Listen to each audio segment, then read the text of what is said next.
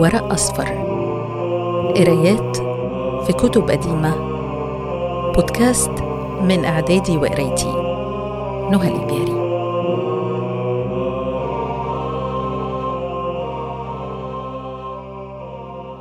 الكتاب الأول كليلة ودمنة. كتاب هندي قديم ترجمه عن الفارسية عبد الله بن المقفع. باب عرض الكتاب. ترجمة عبد الله بن المقفع. هذا كتاب كليلة ودمنة وهو مما وضعه علماء الهند من الأمثال والأحاديث التي ألهموا أن يدخلوا فيها أبلغ ما وجدوا من القول في النحو الذي أرادوا. ولم تزل العلماء من أهل كل ملة يلتمسون أن يعقل عنهم ويحتالون في ذلك بصنوف الحيل ويبتغون إخراج ما عندهم من العلل. حتى كان من تلك العلل وضع هذا الكتاب على أفواه البهائم والطير فاجتمع لهم بذلك خلل. أما هم فوجدوا متصرفا في القول وشعابا يأخذون منها. وأما الكتاب فجمع حكمة ولهوا فاختاره الحكماء لحكمته والسفهاء للهوه. والمتعلم من الأحداث ناشط في حفظ ما صار إليه من أمر يربط في صدره ولا يدري ما هو بل عرف أنه قد ظفر من ذلك بمكتو مرقوم. وكان كالرجل الذي لما استكمل الرجوليه وجد أبويه قد كنز له كنوزا وعقد له عقودا استغنى بها عن الكدح فيما يعمله من أمر معيشته. فاغناه ما أشرف عليه من الحكمة عن الحاجة إلى غيرها من وجوه الأدب. وينبغي لمن قرأ هذا الكتاب أن يعرف الوجوه التي وضعت له وإلى أي غاية جرى مؤلفه فيه عندما نسبه إلى البهائم وأضافه إلى غير مفصح وغير ذلك من الأوضاع التي جعلها امثالا. فإن قارئه متى لم يفعل ذلك لم يدري ما أريد بتلك المعاني ولا أي ثمرة يجتني منها ولا أي نتيجة تحصل له من مقدمات ما تضمنه هذا الكتاب. وإنه وإن كانت غايته استتمام قراءته إلى آخره دون معرفة ما يقرأ منه لم يعد عليه شيء يرجع إليه نفعه. ومن استكثر من جمع العلوم وقراءة الكتب من غير إعمال الروية فيما يقرأه كان خليقا ألا يصيبه إلا ما أصاب الرجل الذي زعمت العلماء أنه اجتاز ببعض المفاوز فظهر له موضع أثر كنز فجعل يحفر ويطلب فوقع على شيء من عين وورق فقال في نفسه إن أنا أخذت في نقل هذا المال قليلا قليلا طال علي وقطعاني الاشتغال بنقله وإحرازه من اللذة بما أصبت منه. ولكن سأستأجر أقواما يحملونه إلى منزلي وأكون أنا آخرهم. ولا يكون بقي ورائي شيء يشغل فكري بنقله. وأكون قد استظهرت لنفسي في إراحة بدني عن الكد بيسير الأجرة أعطيهم إياها. ثم جاء بالحمالين فجعل يحمل كل واحد منهم ما يطيق فينطلق به إلى منزله. فلم يجد من المال شيئا لا قليلا ولا كثيرا وإذا كل واحد من الحمالين قد فاز بما حمله لنفسه. ولم يكن له من ذلك إلا العناء والتعب لأنه لم يفكر في آخر أمره. وكذلك من قرأ هذا الكتاب ولم يفهم ما فيه ولم يعلم غرضه ظاهرا وباطنا لم ينتفع بما بدا له من خطه ونقشه. كما لو أن رجلا قدم له جوز صحيح لم ينتفع به إلا أن يكسره. وكان أيضا كالرجل الذي طلب علم الفصيح من كلام الناس. فأتى صديقا له من العلماء له علم بالفصاحة فأعلمه حاجته إلى علم الفصيح. فرسم له صديقه في صحيفة صفراء فصيح الكلام وتصاريفه ووجوهه. فانصرف المتعلم إلى منزله فجعل يكثر قراءتها ولا يقف على معانيها. ثم إنه جلس ذات يوم في محفل من أهل العلم والأدب فأخذ في محاورتهم فجرت له كلمة أخطأ فيها فقال له بعض الجماعة إنك أخطأت. والوجه غير ما تكلمت به. فقال وكيف أخطئ وقد قرأت صحيفة صفراء وهي في منزلي. فكانت مقالته لهم أوجب للحجة عليها وزاده ذلك قربا من الجهل وبعدا عن الأدب. ثم إن العاقل إذا فهم هذا الكتاب وبلغ نهاية علمه فيه ينبغي له أن يعمل بما علم منه لينتفع به ويجعله مثالا لا يحيد عنه. فإذا لم يفعل ذلك كان مثله كالرجل الذي زعموا أن سارقا تصور عليه وهو نائم في منزله. فعلم به فقال والله لأسكتن حتى أنظر ماذا يصنع ولا أدعره. ولا أعلمه أني قد علمت به. فإذا بلغ مرضه قمت إليه فنغصت ذلك عليه. ثم إنه أمسك عنه وجعل السارق يتردد وطال تردده في جمعه ما يجده. فغلب الرجل النعاس ونام وفرغ اللص مما أراد وأمكنه الذهاب. واستيقظ الرجل فوجد اللص قد أخذ المتاع وفاز به فأقبل على نفسه يلومها وعرف أن لم ينتفع بعلمه باللص إذ لم يستعمل في أمره ما يجب فالعلم لا يتم إلا بالعمل وهو كالشجرة والعمل به كالثمرة. وإنما صاحب العلم يقوم بالعمل لينتفع به. وإن لم يستعمل ما يعلم لا يسمى عالما. ولو أن رجلا كان عالما بطريق مخوف ثم سلكه على علم به سمي جاهلا. ولعله إن حاسب نفسه وجدها قد ركبت اهواء هجمت بها فيما هو أعرف بضررها فيه وأذاها من ذلك السالك في الطريق المخوف الذي قد جهله. ومن ركب هواه ورفض ما ينبغي أن يعمل بما جربه هو أو أعلمه به غيره كان كالمريض العالم برديء الطعام والشراب وجيده وخفيفه وثقيله ثم يحمله الشره على أكل رديئه وترك ما هو أقرب إلى النجاة والتخلص من علته. وأقل الناس عذرا في اجتناب محمود الأفعال وارتكاب مذموميها من أبصر ذلك وميزه وعرف فضل بعضه على بعض. كما أنه لو أن رجلين أحدهما بصير والآخر أعمى ساقهما الأجل إلى حفرة فوقع فيها. كان إذا صار في قاعها بمنزلة واحدة. غير أن البصير أقل عذرا عند الناس من الضرير. إذ كانت له عينان يبصر بهما وذاك بما صار إليه جاهل غير عارف. وعلى العالم أن يبدأ بنفسه ويؤدبها بعلمه. ولا تكون غايته اقتناؤه العلم لمعاونة غيره. ويكون كالعين التي يشرب منها الناس ماءها وليس لها في ذلك شيء من المنفعة. وكدودة القز التي تحكم صنعته ولا تنتفع به. فينبغي لمن يطلب العلم أن يبدأ بعظة نفسه ثم عليه بعد ذلك أن يقبسه. فإن خلالا ينبغي لصاحب الدنيا أن يقتنيها ويقبسها. منها العلم والمال ومنها اتخاذ المعروف. وليس للعالم أن يعيب امرا بشيء فيه مثله. ويكون كالأعمى الذي يعير الأعمى بعماه. وينبغي لمن طلب امرا أن يكون له فيه غاية ونهاية. ويعمل بها ويقف عندها. ولا يتمادى في الطلب فإنه يقال من سار إلى غير غاية يوشك أن تنقطع به مطيته.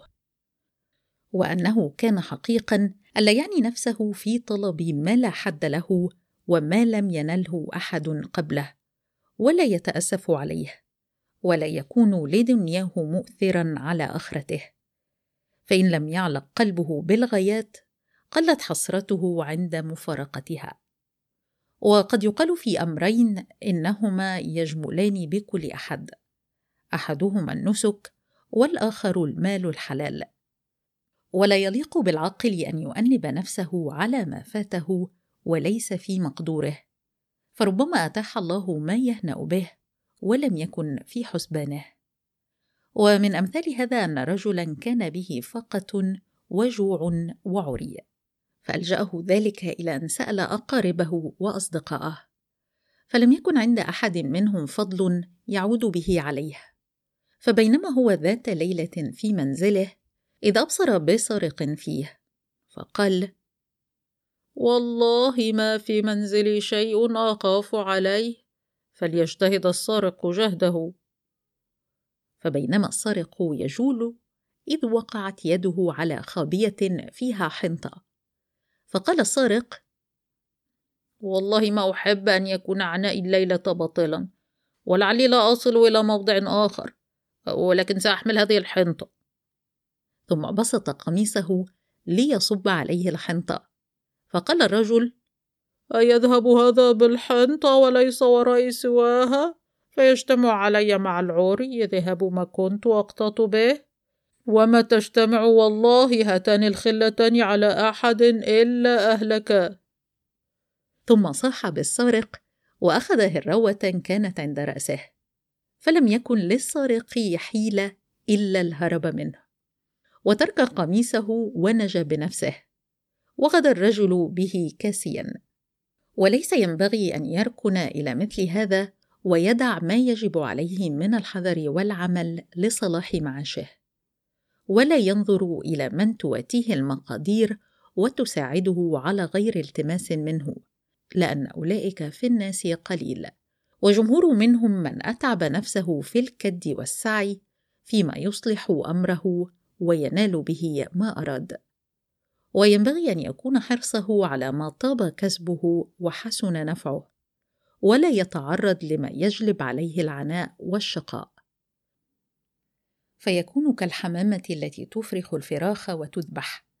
ثم لا يمنعها ذلك أن تعود فتفرخ موضعها وتقيم بمكانها. فتؤخذ الثانية من فراخها فتذبح. وقد يقال إن الله تعالى قد جعل لكل شيء حدا يوقف عليه. ومن تجاوز في أشياء حدها أوشك أن يلحقه التقصير عن بلوغها. ويقال من كان سعيه لآخرته ودنياه فحياته له وعليه. ويقال في ثلاثة أشياء يجب على صاحب الدنيا إصلاحها وبذل جهده فيها. منها أمر معيشته ومنها ما بينه وبين الناس ومنها ما يكسبه الذكر الجميل بعد. وقد قيل في أمور من كن فيها لم يستقم له عمل. منها التواني ومنها تضييع الفرص ومنها التصديق لكل مخبر. فرب مخبر بشيء عقله ولا يعرف استقامته فيصدقه. وينبغي للعاقل أن يكون لهواه متهما. ولا يقبل من كل أحد حديثا. ولا يتمادى في الخطأ إذا ظهر له خطأه. ولا يقدم على أمر حتى يتبين له الصواب وتتضح له الحقيقة. ولا يكون كالرجل الذي يحيد عن الطريق فيستمر على الضلال فلا يزداد في السير إلا جهدا وعن القصد إلا بعدا. وكالرجل الذي تقضى عينه فلا يزال يحكها وربما كان ذلك الحك سببا لذهابها. ويجب على العاقل أن يصدق بالقضاء والقدر ويأخذ بالحزم ويحب للناس ما يحب لنفسه. ولا يلتمس صلاح نفسه بفساد غيره. فإنه من فعل ذلك كان خليقا أن يصيبه ما أصاب التاجر من رفيقه. فإنه يقال إنه كان رجل تاجر وكان له شريك فاستأجر حانوتا وجعل متاعهما فيه وكان أحدهما قريب المنزل من الحانوت فأضمر في نفسه أن يسرق عدلا من أعدال رفيقه. ومكر الحيلة في ذلك وقال إن أتيت ليلا نماما من أن أحمل عدلا من أعدالي أو رزمة من رزمي ولا أعرفها فيذهب عنائي وتعبي باطلا. فأخذ رداءه وألقاه على العدل الذي أضمر أخذه ثم انصرف إلى منزله وجاء رفيقه بعد ذلك ليصلح أعداله فوجد رداء شريكه على بعض أعداله. فقال والله هذا رداء صاحبي ولا أحسبه إلا قد نسيه وما الرأي أن أدعه ها هنا؟ ولكن أجعله على رزمه فلعله يسبقني إلى الحانوت فيجده حيث يحب. ثم أخذ الرداء فألقاه على عدل من أعدال رفيقه. فجاء الرفيق ومعه رجل قد وطأه على ما عزم عليه وضمن له جعلا على حمله. فصار إلى الحانوت فالتمس الإزار في الظلمة فوجده على العدل فاحتمل ذلك العدل وأخرجه هو والرجل وجعل يتراوحان على حمله حتى أتى منزله ورمى نفسه تعبا. فلما أصبح افتقده فإذا هو بعض أعداله فندم أشد الندم ثم انطلق نحو الحانوت. فوجد شريكه قد سبقه إليه ففتح الحانوت ووجد العدل مفقودا. فاغتم لذلك غما شديدا وقال وأسوتاه من رفيق صالح قد ائتمنني على ماله وخلفني فيه. ماذا يكون حالي عنده؟ ولست أشك في تهمته إياي ولكن قد وطنت نفسي على غرامته. ثم أتى صاحبه فوجده مهتما فسأله عن حاله فقال إني افتقدت العدال وفقدت عدلا من أعدالك ولا أعلم بسببه وإني لا أشك في تهمتك إياي وإني قد وطنت نفسي على غرامته. فقال له يا أخي لا تهتم فإن الخيانة شر ما عمله الإنسان والمكر والخديعة لا يؤديان إلى خير. وصاحبهما مغرور أبدا وما عاد وبال البغي إلا على صاحبه. وكيف كان ذلك؟ فأخبره بخبره وقص عليه قصته فقال له رفيقه ما مثلك إلا مثل اللص والتاجر. فقال له وكيف كان ذلك؟ قال زعموا أن تاجرا كان له في منزله خابيتان إحداهما مملوءة حنطة والأخرى مملوءة ذهبا. زعموا أن تاجرا كان له في منزله خابية إحداهما مملوءة حنطة والأخرى مملوءة ذهبا. فترقبه بعض اللصوص زمانا. حتى إذا كان بعض الأيام تشغل التاجر عن المنزل. فتغفله اللص ودخل المنزل وكمن في بعض نواحيه. فلما هم بأخذ الخابيه التي فيها الدنانير أخذ التي فيها الحنطة وظنها التي فيها الذهب ولم يزل في كد وتعب حتى أتى بها منزله. فلما فتحها وعلم ما فيها ندم. قال له الخائن ما ابعدت المثل ولا تجاوزت القياس. وقد اعترفت بذنبي وخطئي عليك. وعزيز علي أن يكون هذا كهذا. غير أن النفس الرديئة تأمر بالفحشاء. فقبل الرجل معذرته وأضرب عن توبيخه وعن الثقة به. وندم هو عندما عاين من سوء فعله وتقديم جهله. وقد ينبغي للناظر في كتابنا هذا ألا تكون غايته التصفح لتذويقه بل يشرف على ما يتضمن من الأمثال حتى ينتهي منه ويقف عند كل مثل وكلمة ويعمل فيها رؤيته. ويكون مثل أصغر الإخوة الثلاثة الذين خلف لهم أبوهم المال الكثير. فتنازعوه بينهم. فأما الكبيران فإنهما اسرعا في إتلافه وإنفاقه في غير وجهه. وأما الصغير فإنه عندما نظر ما صار إليه أخواه من إسرافهما وتخليهما من المال أقبل على نفسه يشاورها وقال يا نفسي إنما المال يطلبه صاحبه ويجمعه في كل وجه لبقاء حاله وصلاح معاشه ودنياه وشرف منزلته في أعين الناس. إنما المال يطلبه صاحبه ويجمعه في كل وجه لبقاء حاله وصلاح معاشه ودنياه وشرف منزلته في أعين الناس واستغنائه عما في أيديهم وصرفه في وجهه من صلة الرحم والإنفاق على الولد والإفضال على الإخوان فمن كان له مال ولا ينفقه في حقوقه كان كالذي يعد فقيرا وإن كان موسرا. وإن هو أحسن امساكه والقيام عليه لم يعدم الأمرين جميعا. من دنيا تبقي عليه وحمد يضاف إليه. ومتى قصد إنفاقه على غير الوجوه التي علمت لم يلبث أن يتلفه ويبقى على حسرة وندامة. على حسرة وندامة. ولكن الرأي أن أمسك هذا المال فإني أرجو أن ينفعني الله به ويغني أخوي على يدي فإنما هو مال أبي ومال أبيهما. وإن أولى الإنفاق على صلة الرحم وإن بعدت فكيف بأخوي؟ فأنفذ فأحضرهما وشاطرهما ماله.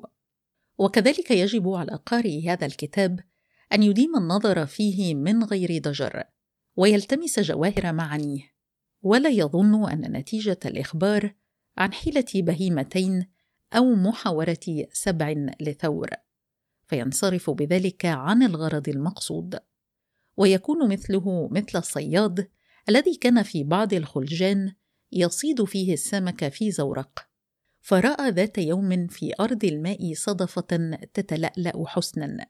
فتوهمها جوهرا له قيمة. وكان قد ألقى شبكته في البحر. فاشتملت على سمكة كانت قوت يومه. فخلاها وقذف نفسه في الماء ليأخذ الصدفة فلما أخرجها وجدها فارغة لا شيء فيها مما ظن. فندم على ترك ما في يده للطمع. وتأسف على ما فاته. فلما كان اليوم الثاني تنحى عن ذلك المكان وألقى شبكته فأصاب حوتا صغيرا ورأى أيضا صدفة سنية فلم يلتفت إليها وساء ظنه بها فتركها فاجتزى بها بعض الصيادين فأخذها فوجد فيها درة تساوي أموالا. وكذلك الجهال إذا أغفلوا أمر التفكير في هذا الكتاب وتركوا الوقوف على أسرار معانيه وأخذوا بظاهره. ومن صرف همته إلى النظر في أبواب الهزل كان كرجل أصاب أرضا طيبة حرة وحبا صحيحا فزرعها وسقاها حتى إذا قرب خيرها وأينعت تشغل عنها بجمع ما فيها من الزهر وقطع الشوك. فأهلك بتشاغله ما كان أحسن فائدة وأجمل عائدة. وينبغي للناظر في هذا الكتاب أن يعلم أنه ينقسم إلى أربعة أغراض. أحدهما ما قصد فيه إلى وضعه على ألسنة البهائم غير الناطقة ليسارع إلى قراءته أهل الهزل من الشبان فتستمال به قلوبهم لأنه الغرض بالنوادر من حيل الحيوان. والثاني إظهار خيالات الحيوان بصنوف الأصباغ والألوان. ليكون أنسا لقلوب الملوك ويكون حرصهم عليه أشد للنزهة في تلك الصور. والثالث أن يكون على هذه الصفة فيتخذه الملوك والسوق فيكثر بذلك استنساخه ولا يبطل فيخلق على مرور الأيام.